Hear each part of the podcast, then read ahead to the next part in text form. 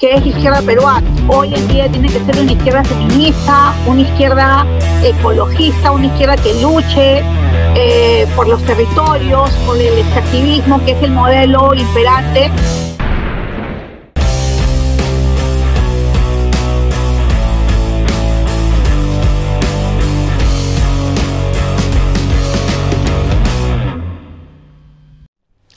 Hola amigo Pulpín, bienvenido al programa. Soy Raúl, como siempre. Antes de empezar, dale clic a ese botón, golpea la campanita, recuerda que estás aquí bajo tu propio riesgo y que puedes acompañarnos también en patreon.com barra Raúl, como siempre, o en nuestro podcast Raúl, como siempre, en Spotify.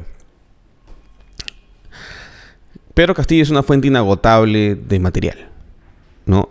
Em, incluso si le quitan sus superpoderes, ¿no? Porque ayer salió sin sombrero. Eso es un símbolo y está bien, ¿no? Es un es una rama de olivo, ¿no? O sea, si quiero paz, quiero paz, quitarse el sombrero. Y aunque parezca mentira, es el símbolo más notorio de o engañoso de buena voluntad que puede dar Castillo ahorita, ¿no?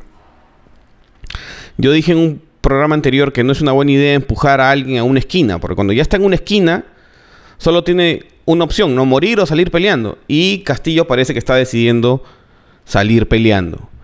Y claro, cuando tienes miedo, ¿quién te va a defender? Pues te defiende tu papá, pues. Eso es Abelino. Eh, Abelino. Eso es Aníbal Torres. Es su papá.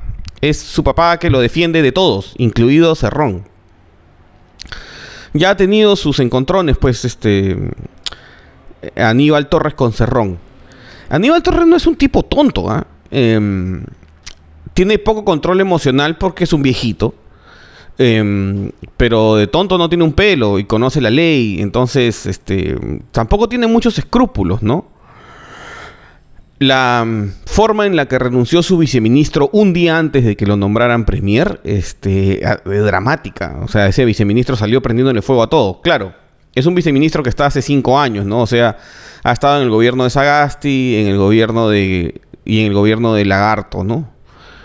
Entonces, y probablemente en el gobierno de PPK, ¿no? Cinco años. Entonces, eh, e, e, es, es, probable que tenga esta impronta caviarona de, de hacer escándalo, ¿no?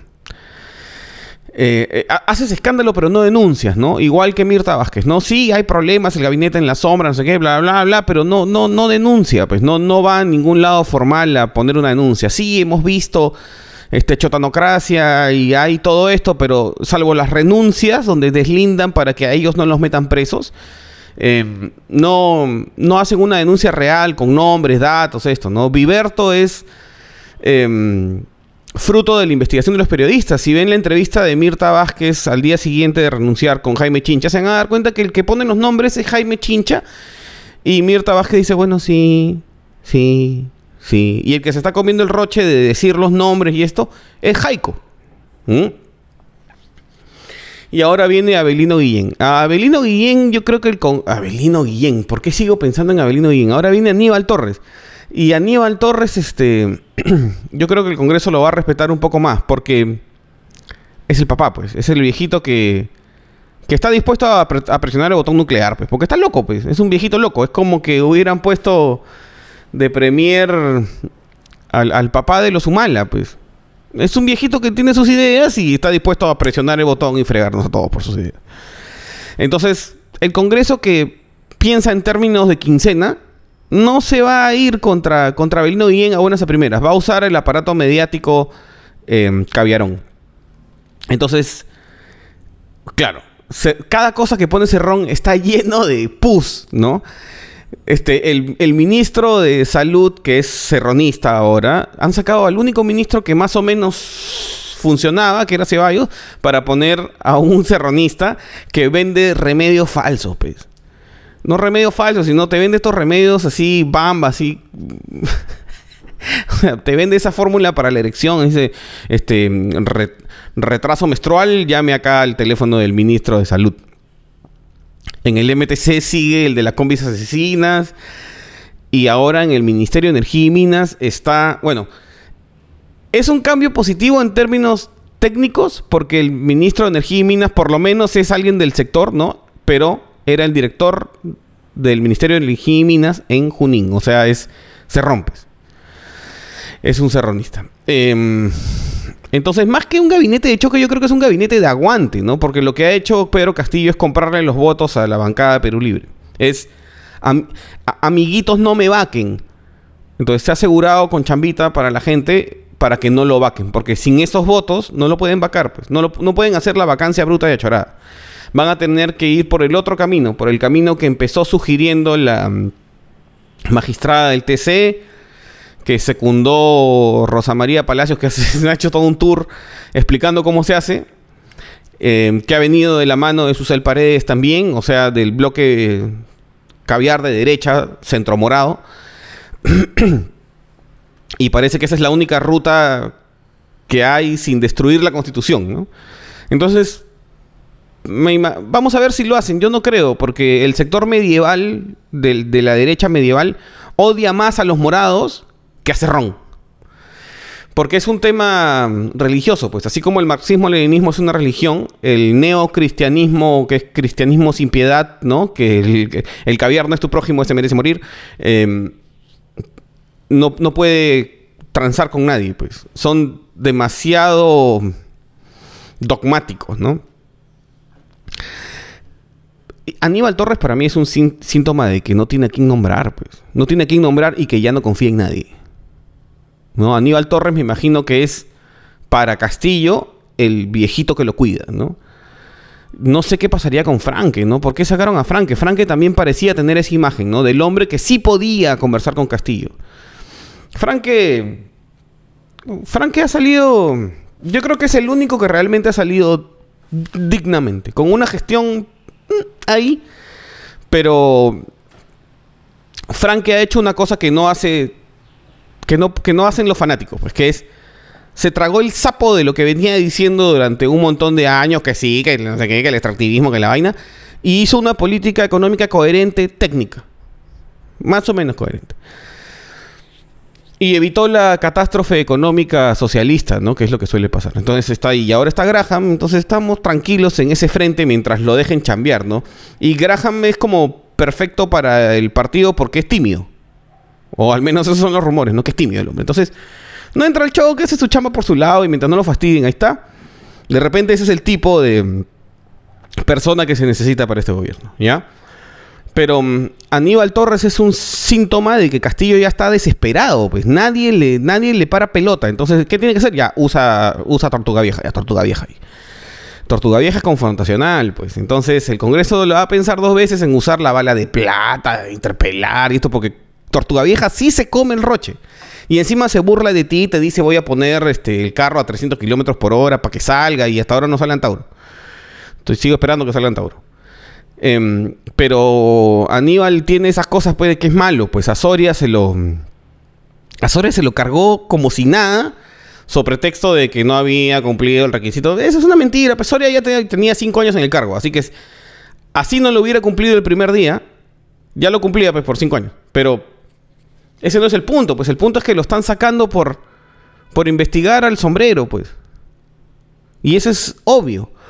Y esa parece ser la política de Aníbal Caníbal, pues. Porque todos están yendo del ministerio porque Aníbal es un caníbal, pues. Se tira a todos.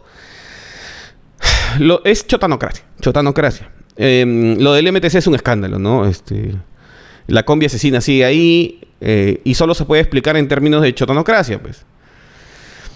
Y lo peor es que está blindado por el mismo Congreso. Ya, pues, no se pase, empezó Torongo. Los remedios ambas de salud, ¿no? Pero, ah, ya, a mí lo que más me ha chocado es Diana Miloslavic, Tupac. ¿Ya? Esta señora estaba protestando por valer el, este, la, el gabinete que se había vuelto de derecha, pegalones, misóginos, no sé qué, y ahora es ministra. O sea, parece que 42 mil soles lo arreglan todo. Eh, eh, esa señora trabaja en una ONG feminista. ¿Qué hace en el gabinete de lo pegalone, de lo misógino, del hombre andino patriarcal? cinco soles de coherencia, pues, medio sol de coherencia. Pues. Pero esa es la izquierda verde, pues. Esa es la izquierda verde. Hay una entrevista que, le ha dado Rocío Silva Santiesteban a um, Paolo Gas en LR+, de la cual me he tirado el audio este, para la introducción. Recontra interesante, porque ahí Rocío Silva Santisteban deja ver que los izquierdistas verdes son feministas y ecologistas a posteriori. O sea, primero son socialistas, primero son de izquierda y después son feministas y ambientalistas. ¿Por qué? Ernesto Laclau, el gran libro. Ahí está. La táctica para el socialismo es poner todas las banderas de todos los que se sienten aplastados por el patriarcado, por el capitalismo, por el ambientalismo, por la raza, por no sé qué, debajo del, paraguas del socialismo, para que tenga vida la izquierda en el siglo XXI. ¿Por qué? Porque caído el muro de Berlín, ya se sabe que el comunismo no funciona. Entonces te van a hacer llegar al comunismo sin que te des cuenta.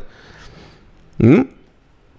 Miren la entrevista, eh, queda, queda clarísimo que son em, ambientalistas y feministas a posteriori. Primero son izquierda.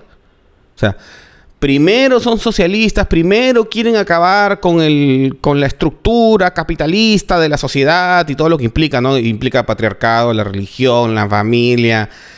Este, y después deciden que para lograr eso hay que tomar el feminismo y el, este, y el ambientalismo. Entonces, ya, vamos por partes. El feminismo, ya. Las mujeres, no solo las mujeres, sino también los colectivos LGTBQI, em, solo, solo pueden existir, solo tienen una oportunidad de sobrevivir en un entorno capitalista. Porque cuando llega la, la, dictadura del proletariado, cuando llega el capitalismo de Estado, no, dictadura del proletariado Cuba, termina eso y llega hasta capitalismo de Estado China. En esos regímenes no hay homosexuales. No hay género fluido, no hay nada de eso. Eso viene del capitalismo. Entonces, a toda esta gente la ponen en un paredón y la fusilan y se acabó la vaina. Porque necesitan que toda la población sea igualita para poderla controlar. ¿Ya? Porque es un problema de información. El ambientalismo es lo mismo. En, en, los regímenes comunistas, China es la que más contamina en el planeta Tierra. ¿Por qué? Porque no tiene ningún incentivo para no contaminar. La contaminación es una ineficiencia producto del proceso industrial. O sea, cualquier proceso industrial que hagas tiene sobras, sobrantes, desperdicios. Esos desperdicios son la contaminación. Pero esos desperdicios van en contra del negocio. Si yo estoy si yo tengo desperdicios es porque no estoy pudiendo aprovechar toda la energía, toda la materia prima, todas las sustancias que uso, que compro, etcétera, etcétera. Y parte de esa plata se me está yendo al basurero. Entonces el capitalismo mismo eh, hace que el proceso sea más eficiente y a la larga disminuye la contaminación y el impacto ambiental. Pero la izquierda te cuenta otra historia. Pues. Porque no es el ambientalismo ni el feminismo lo que le importa, es el socialismo que viene atrás escondido, ¿no? Debajo del sombrero está Sendero, no, ya. Debajo de la chalina verde está comunismo. Pero está en un largo plazo. Entonces, la gente que trabaja en, en ONGs, los luchadores sociales, la gente que sale a marchar con esta izquierda verde, son gente bien intencionada, que realmente son luchadores sociales. El luchador social es el de a pie, el que sale, ¿no? el que quiere derechos civiles, todo. Gente bien intencionada. Pero que no se da cuenta que en el fondo lo que hay es una estructura mucho más grande ideológica de la que él no participa y que de repente si supiera lo que es, no aprobaría. Cuidado con cuidado quien sigue. ¿ah? Vean esa entrevista de Rocío Silva Esteban, es bien interesante. Y lo otro que yo no me había dado cuenta es que ninguno tiene inscripción. Ningún partido de izquierda tiene inscripción, salvo Perú Libre. Entonces el vehículo va a ser Perú Libre, pues. Perú Libre y los 9 millones de soles que le va a dar la OMPE por haber ganado las elecciones. Pero hay un último tema, ¿no? Que es que este gabinete, este, este, este, el escuadrón suicida, tiene un tema medio antropológico, ¿no?